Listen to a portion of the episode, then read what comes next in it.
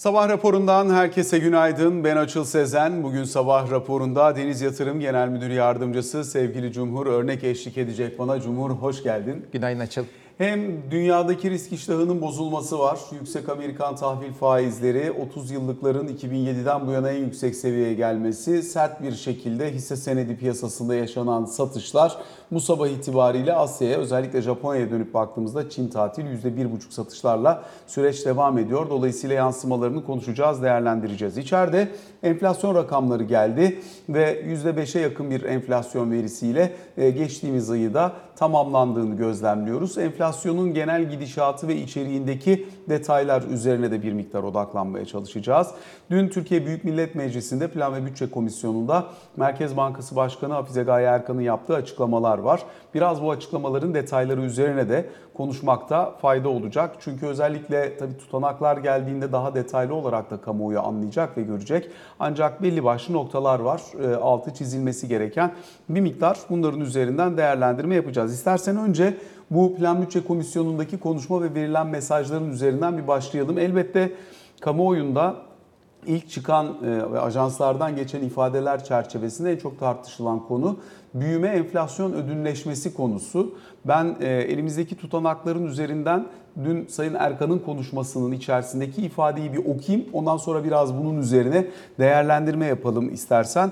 E, diyor ki konuşmanın içerisinde zaten hani dezenflasyonla ilgili bir vurguyla başlıyor ve bunun e, olmazsa olmaz olduğunu, düşük enflasyonun öngörülebilirlik için e, tasarruf ve yatırım kararlarının uzun vadeli alınabilmesi için olmazsa olmaz koşul olduğunu söylüyor. Sonra da şöyle diyor. Bununla birlikte dezenflasyonun her koşul ve durumda kaçınılmaz olarak büyümeden feragat yoluyla gerçekleşeceği yönündeki yanlış algı ve kaygılar kamuoyunda zaman zaman ifade edilmektedir. Oysa enflasyonun yüksek ve oynak olduğu durumlarda enflasyon belli eşik değerlere gerileyene kadar doğru politika tasarımlarıyla büyümeden ödün vermeden de dezenflasyon sağlanabilir. Büyüme enflasyon ödünleşimi ise ancak enflasyondaki aşırılık devre dışı bırakıldıktan sonra gelinen eşik değerlerde devreye girecektir. Bu noktada amaç kararlı bir şekilde dezenflasyon sürecini devam ettirmek ve sürdürülebilir büyüme için gerekli olan büyüme kompozisyonundan vazgeçmemek olmalıdır. Dolayısıyla aslında e, genel anlamda belki biraz da kamuoyunda gelen ilk ifadelerle birlikte farklı anlaşılan hani büyümeden ödün vermeden enflasyon düşer kısmını tutanaklarla biraz daha net görme şansı olabiliyor. Burada anladığımız kadarıyla kastedilen şu Nasıl ki Amerika'da enflasyon %9'dan 3,5'a kadar büyümede herhangi bir fedakarlık yapmaya gerek bırakmadan aşağıya nispeten acısız olarak gelebildiyse ama diyelim ki 3,5'tan 2'ye inmesi büyümeden feragat etmeden olmayacaksa Türkiye için de şu anda enflasyonda fiyatlama davranışın bozukluğundan ve sürekli yarın daha pahalı olacaksa bugünden al mantığıyla gelen talep enflasyonu TL'deki değer belli bir yere gelip özellikle mevduat faizleri belli bir yere gelip insanlar TL'ye yöneldiğinde e, bu köpük gidecek. Bu köpük gittikten sonra büyüme ödünleşmesi başlayacak. Yani o noktadan sonra işte bu Türkiye için belki 40 olabilir, belki daha alt bir değer olabilir ama hani buralara kadar enflasyonun gelmesi nispeten büyümeden, fedakarlık etmeden olabilir ama eğer buradan daha aşağı çekilecekse orada hani bir şekilde e, bu ödünleşme söz konusu olabilir diye bir kasıt anlıyorum ben. Bilmiyorum ne diyorsun?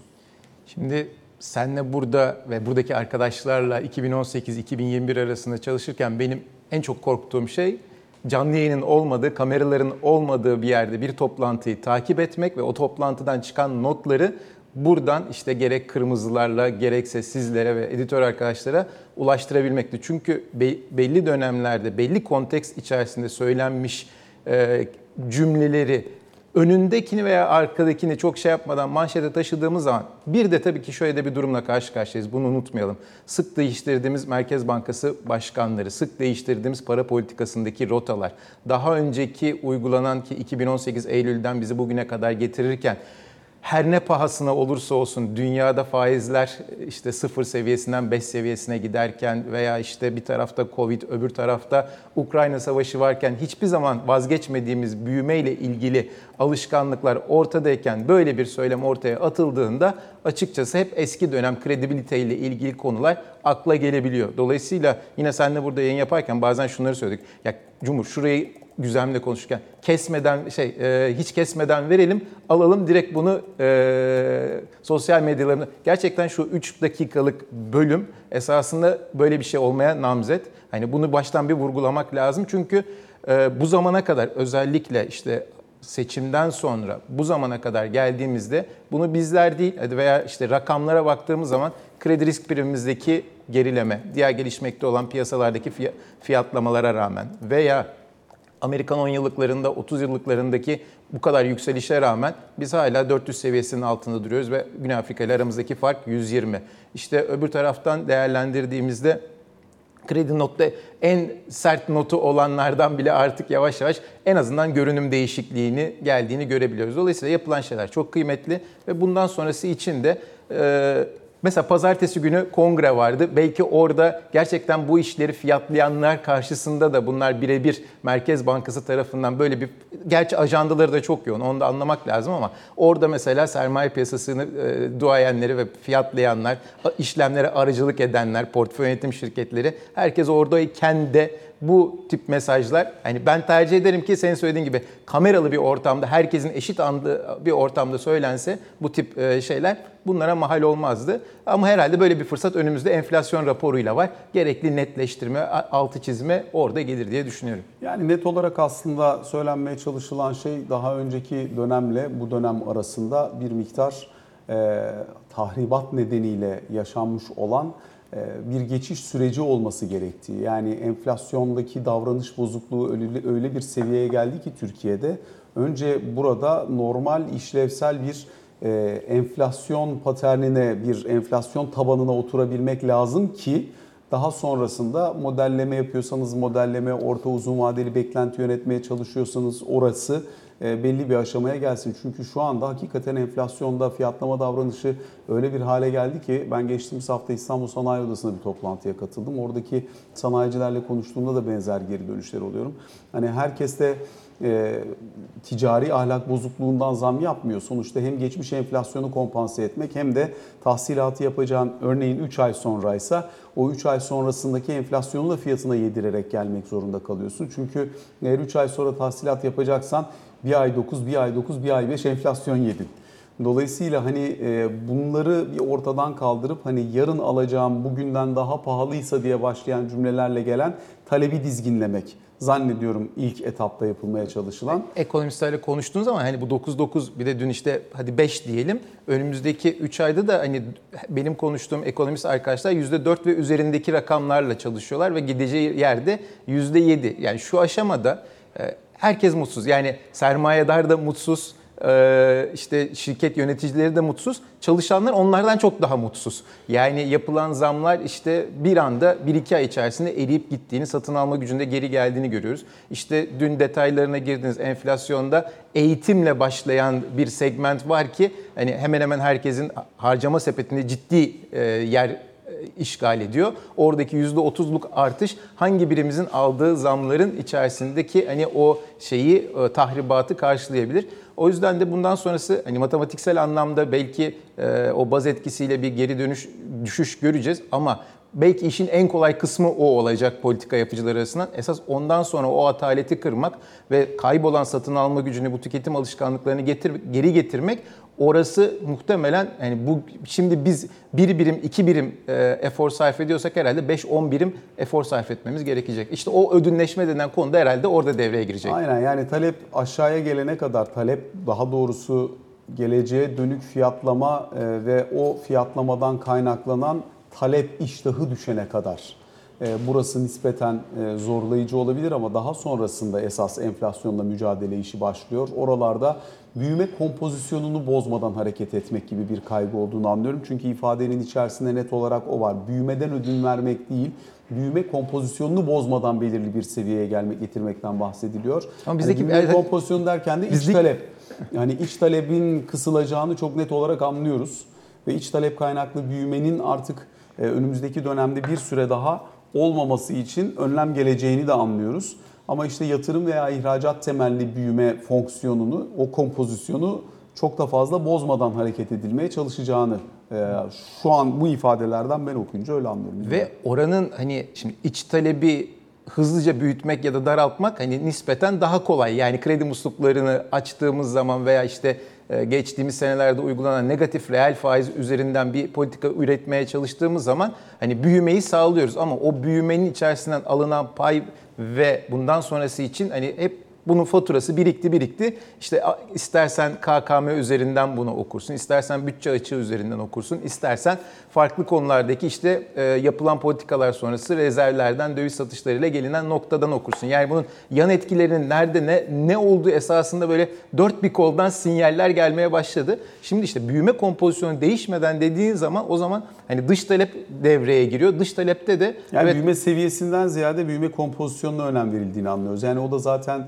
hani işte belli başlı ticari kredi kollarında işte selektif kredi sıkılaşması deniyor ya daha önce selektif kredi politikasıydı. Dolayısıyla aslında seçilmiş sektörlerin ucuz fonlanması anlaşılıyordu buradan. Şimdi se- selektif kredi sıkılaşmasından bahsediliyor. Yani arada bir fark olduğunu anlamak lazım. Orada da selektif kredi sıkılaşması özellikle bireysel talebi kısıcı, İthalatı artırıcı kalemlerde kısıcı, kısıtlayıcı, e, yatırım tarafında iştah varsa burayı nispeten politika faizi civarında fonlamayı sağlayabilecek ve e, bununla birlikte ihracatı yine belli o ölçüde desteklemeyi hedefleyen bir yaklaşım benim anladığım büyüme kompozisyonunu bozmadan selektif kredi sıkılaşması bu. Reçeteyi verdin ama nasıl uygulanacak ve ne zaman uygulanacak? Dış talep koşulları burada buna uygun bir şekilde gerçekleşecek mi? Ya da dış siyasetimizde bizim atacağımız, attığımız veya atacağımız adımlar bunu destekleyecek mi? Hani bunu hep birlikte göreceğiz. Ama işin en büyük kısmı hani elbette dışarıda yapılan temaslar çok önemli, dışarıya verilen mesajlar önemli ama esas bizim ilgilenmemiz, odaklanmamız gereken yer iç piyasa, iç piyasadaki kaynaklar. İç, dışarıdan dövizi ararken içerideki döviz kaynaklarını TL'ye geçirmek için biz hala regülasyonlara ihtiyaç duyuyorsak orada bir durup düşünmek lazım. İşte dün işte enflasyon geldi %4,5 hadi dediğim gibi yuvarlayalım %5'e. Bugün hangi birimiz geçtiğimiz dönem içerisinde ekstra risk almadan ya da ana para riski almadan işte borsada yatırım yapmadan farklı o getiriye ulaşabildi. Ve dolayıp baktığımızda bir ay önceye göre bizler yine reel anlamda varlıklarımızdan bir adım daha geriye gittik. Ve bu adım her defasında bir adım daha geriye gideceksek o zaman bir atalet oluşmaya başlıyor. O yüzden de hani bundan sonra elbette hani her mesajda şu veriliyor. Önümüzdeki sene beklenen enflasyon üzerine hesap ama o kay, kaybedilen refah payını bizim telafi etme konusunda hala ciddi problemlerimiz var. Dediğim gibi önümüzdeki dönemde de hadi diyelim hani geçmiş işte 9-9 5 geride kaldı diyelim. Önümüzdeki aylarda da 4-4-4 olarak gideceksek bugün bankayı aradığımızda paranın büyüğü, küçüğü, işte içerideki, dışarıdaki veya fark etmeden hangi birimiz %50'lik faize kolayca ulaşabiliyoruz. Ulaşamıyoruz. Ulaşamadığımız noktada da ya dönüyoruz ekstra riskler almak için e, Borsa İstanbul'un kapısını çalıyoruz. Oradaki hisse senetlerine e, ana para riski alarak belli toleran risk e, vaktimizi harcayarak oraya gidiyoruz. Veya diyoruz ki tamam ben dövizde kalayım ama dövizle baktığımız zaman da yılbaşından bu yana işte enflasyon %49'a geldi. Doların getirisi de %47. Yani orada da esasında bir hani dolar dolar dediğimiz noktada da ciddi anlamda bir şey yok. Reel bir e, getiri yok. İşte dolar önden gitti, enflasyon peşinden geldi. Biraz arada öyle Bu bir kaçıncı senaryo oldu? Biraz fa- e, ondan dolayı oldu. Şimdi tabii bundan sonrası için elbette birkaç tane önemli unsur daha var. Yani enflasyonun gideceği yer burada çok belirleyici olacağı için dünkü konuşma metninin içerisinde şunlar da var. E, Özellikle fiyatın yönetilen, yönlendirilen kalemlerden kaynaklanan e, zamlar önemli bir şekilde fiyatlara yansıtıldı. Kurdaki yükselişten kaynaklanan fiyatlama da bir şekilde gerçekleşti. Dolayısıyla hani bundan sonrasında e, bu ortamı daha bozabilecek bir ekstra e, hareket beklenmediğini anlıyoruz. Yani enflasyonu çok ciddi anlamda tekrar bozup daha da yukarıya itebilecek. Elbette bir miktar yukarı geleceği aşikar enflasyonun artçıl etkilerle, ikincil fiyatlama davranış bozukluklarıyla vesaireyle ama sonuçta daha yukarısı var mı buna bakmak lazım ya da gerektirecek bir şey var mı? İkincisi de özellikle kurumsalların yani burada kur hareketinden biraz bahsedebiliriz. Kurumsalların döviz talebinde bir normalleşme ve azalma olduğundan da bahsediyor Merkez Bankası Başkanı dünkü konuşmasının içinde. E şimdi dövize ihtiyacı olanlar, şimdi sen ithalatı kıstığın ya da pahalı hale getirdiğinde bir de iç taleple ilgili bu kadar soru işareti yaptığında o zaman şimdi hani büyüme kompozisyonu sen yatırım dedin ama şimdi dışarıdaki e, konulara baktığın zaman da bir sermayedar olarak da bu yatırımı hangi e, faiz seviyesinden yapacaksın ve kaç yılda da geri toplayacaksın. Bugün işte bankaların kapısını çaldığınız zaman alabileceğiniz işte yatırım yaptığınızda faiz oranı TL bazında nerelerde? Dolar bazında nerelerde ve ben bu yatırım yaptığımda bana kaç senede geri dönüşüm olacak ve ben bunu gerçekten yapmalı mıyım? Bu soruları sorduğumuzda hani hep kafalarda bir soru işareti. Çünkü projelerin geri dönme yılı muhtemelen bu artan faiz ortamında daha da artıyor ve bir de alışkanlıklar da var. Söz konusu alışkanlıklarda ne? İşte geçtiğimiz hafta seninle burada konuştuğumuz işte ISO 500 vardı. İşte karını arttırma, ihracat. Şimdi işin bir kısmı o dönemde işte negatif reel faizin bu kadar yoğun olarak uygulandığı dönemde onlar açısından daha kolaydı. Belki birazcık risk yönetimi konularını kulak arkası ediyorlardı veya yatırımlarını yaparken hızlı hızlı yapalım diyorlar. Belki de önden yaptılar. Stokları da biriktirdiler. Şimdi o birikmiş stoklar da önümüzdeki dönem içerisinde büyüme açısından problem yaratabilecek konulardan bir tanesi. Ee, turizm konusu kolay replike edilebilen, dış siyasete çok son derece bağlı bir konu. Bugün böyleyiz ama yarın farklı konuları konuşabiliyoruz. Ee, o açıdan değerlendirdiğimizde e, iş çok zor. Ama bu zamana gelene kadar da yapılan e, işlemlere baktığımız zaman işte TL varlık açısından değerlendirdiğimizde bence artık bu bazı arbitraj veren piyasalardan e, şeyleri kendimizi kurtarmamız gerekiyor. Yani TL varlık dediğin zaman Borsa İstanbul'a gidiyorsun ama belki de oradaki o yaratılan TL aracı kurumlardan alınmış krediler. Esasında varlık nerede bekliyor? KKM'de bekliyor, döviz mevduatta bekliyor. Dolayısıyla orada yaratılmış bir para var. Esasında bir yatırımcı dövizini bozmadan veya işte KKM'deki TL'sini alma. Çünkü orada kur korumayı veriyorsun. Onun daha altında bir fonlama olanağı olduğu için aracı kurumlarda bunun üzerine makul bir spread koyup kendisine o yatırımcının kredi verebiliyor ve onunla da gidiyor. Dolayısıyla bir para yaratılmış oluyor. Hem Borsa İstanbul'un yükselişinden nemalanıyor hem de parası hala o dövize endeksli enstrümanlarda kalmaya devam ediyor. Bu arbitraj ortamlarını ne kadar azaltabilirsek o zaman Borsa İstanbul'daki fiyatların da o kadar sağlıklı çalıştığını, döviz piyasasındaki sa- fiyatların da sağlıklı çalıştığını göreceğiz diye tahmin ediyorum. Elbette bütün bunlarla birlikte e, enflasyon zorlayıcı iki tane daha unsur var. Yine dün Sayın Erkan'ın konuşma metninin içerisinde yer alan konulardan da bunlar.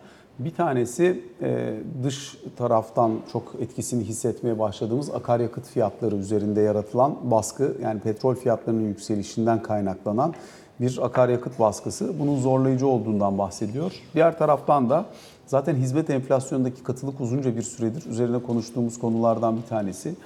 Kira burada çok belirleyici fa- faktörlerden bir tanesi yine enflasyondaki katılığı ortaya koyan unsurlardan.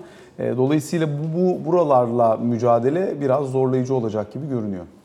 E şimdi geçmiştiğimiz dönem içerisinde bu enflasyonist ortamda temel e, bazı ihtiyaçlar vardı. Bunların bir tanesi işte barınma, diğeri yeme içme ve farklı konular. İşte barınmayı kira artışlarının önüne geçebilmek için %25 yaptık ama ben yakın çevremde baktığım zaman hani ev sahipleriyle kötü olmak ve bir sonraki atacağı adımda çok daha yüksek kira bedelleri ödemek zorunda kalabilecek ve sözleşmesine yaklaşan bütün arkadaşlarımın yüz, yani bir şekilde o şeyi uzlaşmayı ev sahiplerine sağladıklanıyor. Ama yine söylüyorum yani o yaratılan arbitraj veya piyasa dışı regülasyonlar ne kadar ortadan kalktı- kalkarsa işte o zaman da işte boş evlerden bahsettik mi bahsettik. Çünkü bir e, yatırım amaçlı ev alınıyor ancak içine kiracı konusunda farklı konular e, sorunlarla karşılaşabildiği için bu sefer başka seçeneklere gidiliyor.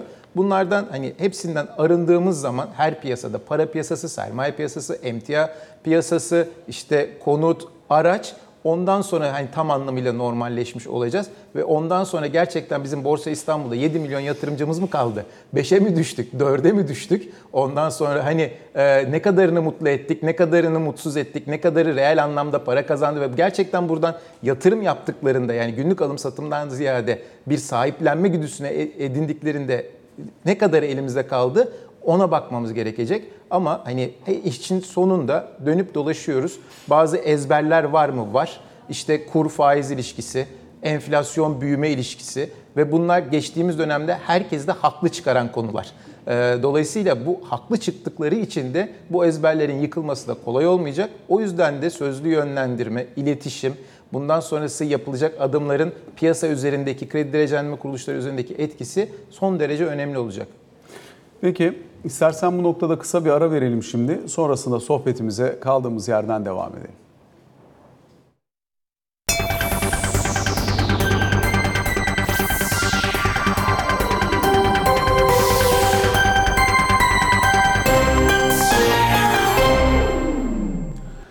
Sabah raporunun ikinci bölümüyle karşınızdayız. Deniz Yatırım Genel Müdürü Yardımcısı Cumhur Örnek'le sohbetimize kaldığımız yerden devam ediyoruz. Cumhur dün gelen enflasyon rakamlarının üzerinden de biraz gidelim istersen.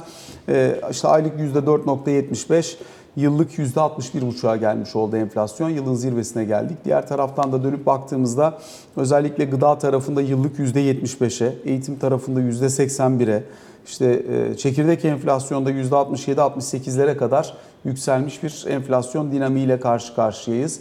Dolayısıyla biraz önce konuştuğumuz birçok faktör var. Bunlar önemli ama zirveyi nerede yapacağız? Gelecek yılın Mayıs ayından itibaren düşüş beklediğini söylüyor Merkez Bankası Başkanı Sayın Erkan.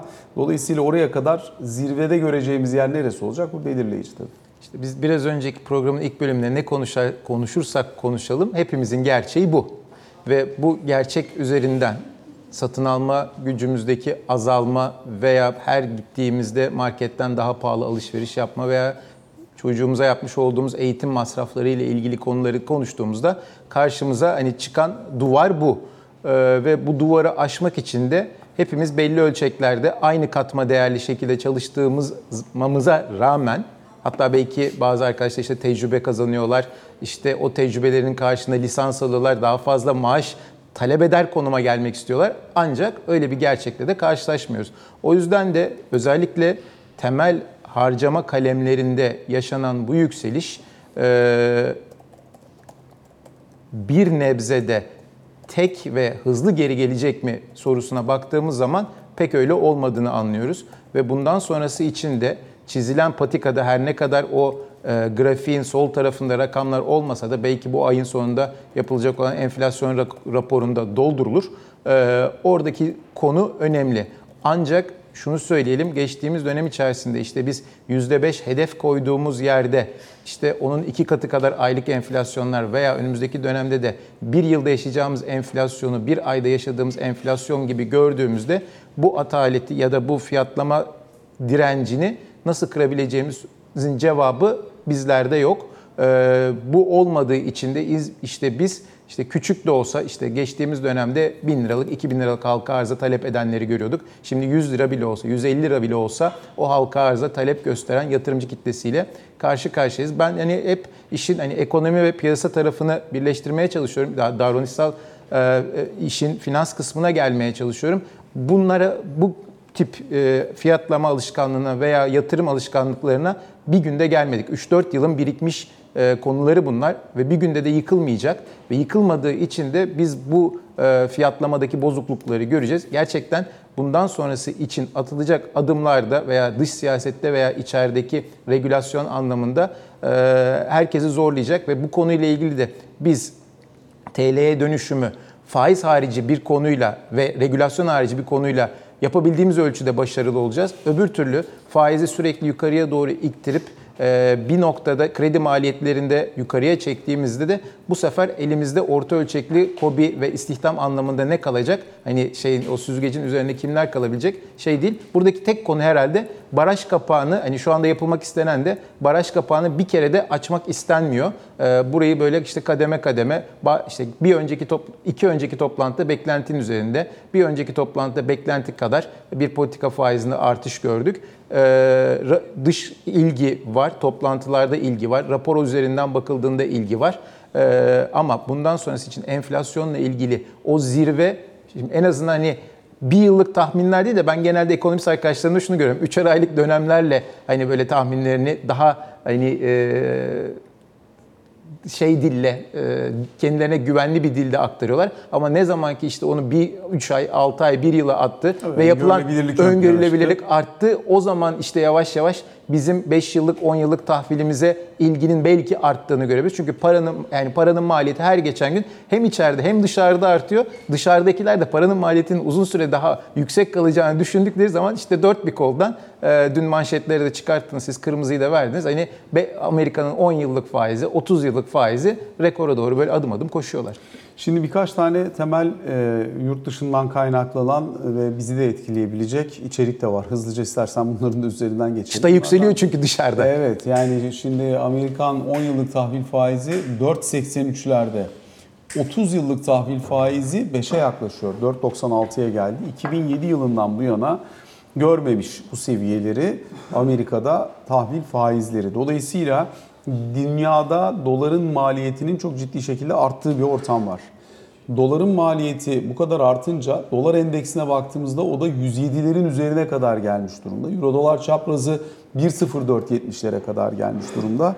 Dolayısıyla dolar endeksinin 10 ayın zirvesine geldiği, faiz getiri eğrisinin Amerikan doları cinsinden getiri eğrisinin de kabaca işte 4.5-5'lerin üzerinde kalmaya devam edeceği bir ortam. Bu bir fon akımları açısından ne ifade eder? İki, Türkiye'deki borçlanma maliyetleri açısından ne ifade eder? Gönül şunu istiyor. Mesela biz geçtiğimiz senelerde yıllık borçlanmaya çıktığımız zaman işte 10 milyar işte yıllık hedeflerimiz oluyordu. Onu da peyderpey bir yılın başında bir de yılın son çeyreğinde yapıyorduk.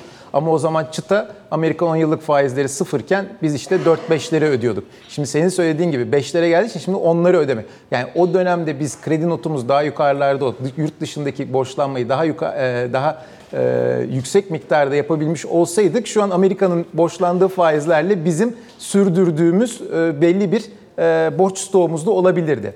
Geri, geçmiş geride kaldı. Artık bundan sonrasına baktığımız zaman evet çıtayı yükseliyor, paranın maliyeti yukarıda kalacak ve şunu da unutmamak lazım. Yani onlar açısından değerlendirdiğimizde hani hazinecilik anlamında DV01 dediğimiz yani bir birimlik maliyetin bilançoya getirmiş olduğu kar ya da zarar etkisini düşünüyor. Ama ne olacak işte 4'ten 4-10'a gelmiş. Yarım puanın etkisi ne olabilir ya da ne olmaz diye düşünmemek lazım. Bir oradaki borç stoğu bizlerden çok daha yüksek. Bankaların bu noktada taşımış oldukları portföy, kısa vadeli portföy ve uzun vadeli vermiş oldukları mortgage faizleri arasındaki makas çok yüksek. Ve bu konuyla ilgili zaten yazılabilecek olan zararlar gündeme geldiği için de dün hem Avrupa bankalarında hem Amerikan bankalarında bir satış baskısı gördük. İşte işimizi zevkli kılan hani finans cami yani bizler pek öyle bir dönemi geçirmedik son 10 yılda. Finans camiası açısından baktığımızda işte şu olursa işte faizlerde bir yükseliş görürsek bunu temettüyle karşılaştırdığımızda şirket karlılıklarıyla karşılaştırdığımızda hisse senedinin değeri şuraya gider veya hızlı bir düşüş görür.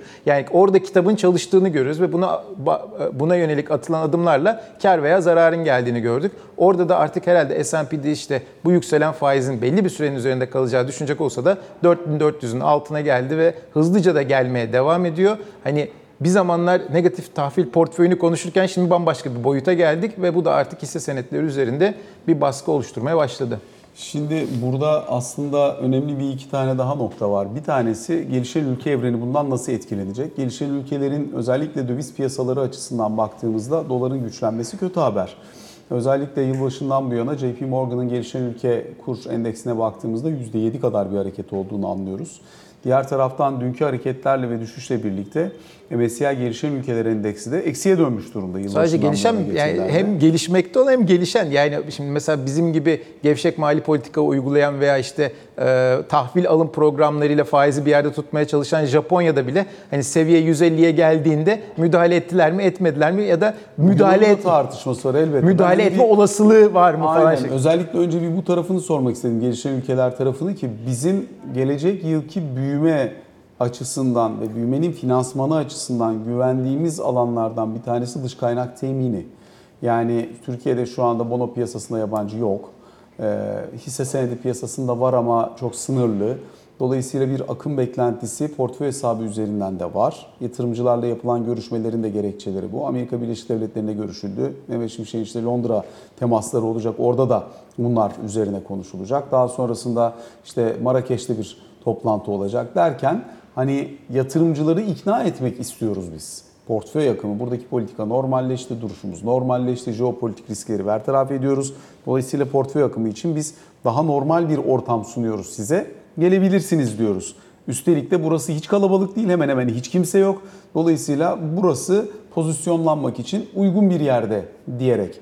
E, Şimdi esas önemli olan zannediyorum buna icabet edecek olanların ellerindeki diğer yani paydanın bir tarafı yani bizim denklemin bir tarafı iyi e, pay tarafında bir gelişme yaptık ama payda biraz zorlayıcı olabilir. Çünkü orada hakikaten hem doların maliyeti hem doların fiyatlaması yükselmesi hem de sanki önümüzdeki senenin belli bir noktasına kadar gelişen ülkelere ayrılan kaynakta bir miktar azalma söz konusu olacak gibi. Yani O evrende sadece hangi tema daha baskın olabilir biraz ona bakmak lazım. Yani bizim durumumuz diğer gelişen ülkelerden çok farklı. Dolayısıyla biz onlara göre daha umut var bir senaryo ile gidiyor olabiliriz. Ama bu evren bu kadar daralırken oradan bize ne kadar e, kalıcı tırnak içinde kalıcı diyorum bir akım sağlayabiliriz ona bakmak gerekecek herhalde. bazı mesela akademisyenler için hayat bazen hani e, o makaleleri yazarken kolay olabiliyor. Bir varsayım yapıyorlar. İşte bir varsayım yaparız. Gelişmekte olan ülke evreninde sadece Türkiye vardır deriz ve işin içerisinden bambaşka bir senaryoya çıkarız. Ama öyle bir gerçekte, realitede böyle bir şey söz konusu değil. Ve Fed'in politika adımlarına eşanlı adım atan merkez bankaları onların yaşamış oldukları enflasyon ve kurlarındaki gelişmeler son derece ortada ve yani bu dönem içerisinde atılan adımlarda biz bir tercih yaptık. Para politikasında Fed sıfırdan 5'e doğru gelirken aradaki makası biz ters taraftan kapattık. O makası koruyacağımıza makası bir de kapattık. O makası kapatmaya çalıştık diyelim. Ama onun yan etkilerini biraz önce konuştuğumuz gibi bir noktaya getirdik. Şimdi yabancı yatırımcı açısından değerlendirdiğimizde tahvil piyasasından bahsettin. İşte diyoruz ki bizim 5 yıllık 10 yıllık ta- Türk lirası cinsinden tahvillerimiz var. Bu tahvilleri de şu anda biz %30 faizle veriyoruz kabaca. Şimdi dönüp bu %30 faizi bu yatırımcı 5 yıl veya 10 yıl boyunca alacaksa dönüp baktığında neyle fonlayacak? Bugün Londra'daki swap piyasasına baktığın zaman %50'leri görüyorsun. Tamam ben bir hafta %50'ye ya da bir ay %50'ye katlanayım ama daha sonrasında ben bunu peyderpey döndürebilecek miyim? İki döndürdüğümde hangi faize döndüreceğim ve ben bu negatif spreade ne kadar boy- yıl boyunca katlanmak zorundayım ya da ne kadarlık bir süre boyunca katlanmak zorundayım? Dolayısıyla bu sorunun cevabını vermek kolay değil. Diğer taraftan hani dönelim hani tahvil tarafına değil de Borsa İstanbul tarafına bakalım. Borsa İstanbul'da önümüzdeki bir yıl için beklenen e, fiyat kazanç oranları şu aşamada terminale baktığımız zaman endeks için 5,5 seviyesinde.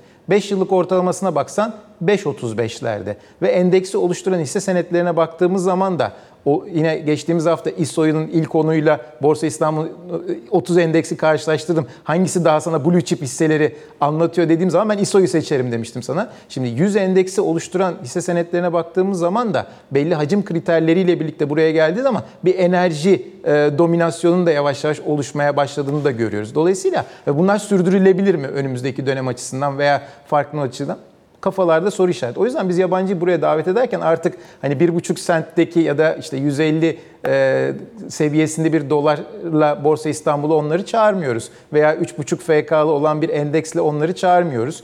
5,5'a geldik. O yüzden de e, ve dışarıdaki risk, risksiz faiz oranlarının da geldiği bu seviyeye düşünecek olursak içeriye dışarıdan bir talep bulmak zor. İç kaynaklarımızla bu işi döndürmeye çalıştığımız zaman da o zaman da endeksin 8500'lerde böyle patinaj çektiğini, işte bir gün bankacılığın, bir gün havacılığın, öbürki gün işte geçtiğimiz seneden kalan Sasa Hektaş'ın, bir gün perakendelerin devreye girdiği böyle bir kısır döngün içerisinde devam ettiğimizi görüyoruz. Bir de biraz önce çok küçük bahsettin. Bunu da bahsetmeden geçmemiş olalım. Japonya. Ee, özellikle doların güçlenmesi e, Japon yeni üzerindeki baskıyı ciddi anlamda yukarı çekiyor. Ve şu an itibariyle özellikle Japonya'daki harekete baktığımızda da işte 150'lerin eşiğine kadar geldiğini görüyoruz. Bugün Maliye Bakanı'nın bir açıklaması oldu e, Suzuki.